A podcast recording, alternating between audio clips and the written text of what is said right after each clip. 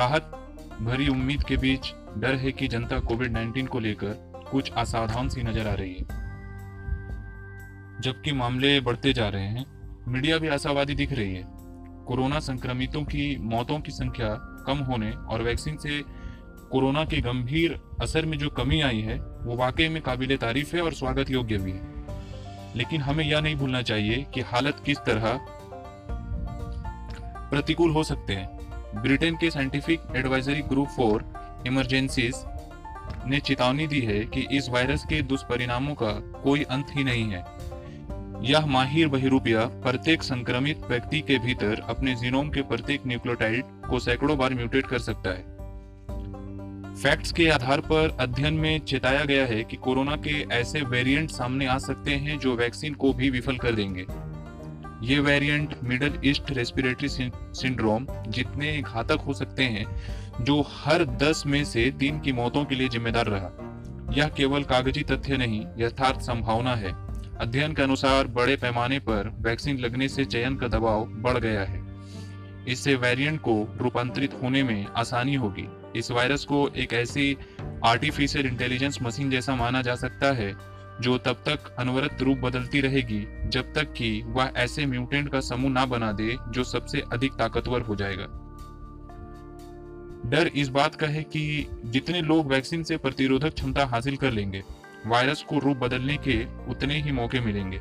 यह तर्क टीकाकरण के खिलाफ नहीं है, बल्कि इस ओर इशारा कर रहा है कि अब हमें ऐसी प्रतिरोधक क्षमता होनी चाहिए जो वायरस को बेअसर कर दे।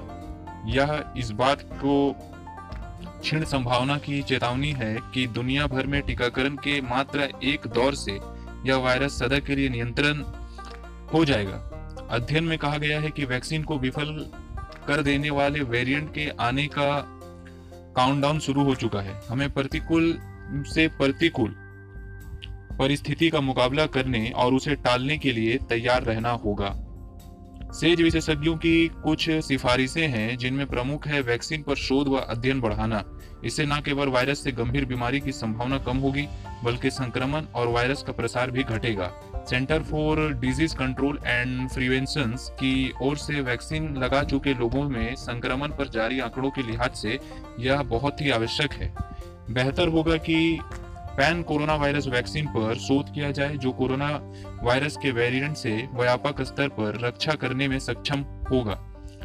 अध्ययन में विश्व भर में टीकाकरण प्रयासों को बढ़ाने और उसके बाद भी मास्क, सैनिटाइजर, सामाजिक दूरी, रैपिड टेस्टिंग, क्वारंटीन और आवश्यकता अनुसार लॉकडाउन की सिफारिश की गई है ताकि दुनिया भर में वायरल लोड कम कर उसे नियंत्रित किया जा सके और नए वेरिएंट की उत्पत्ति रोकी जा सके।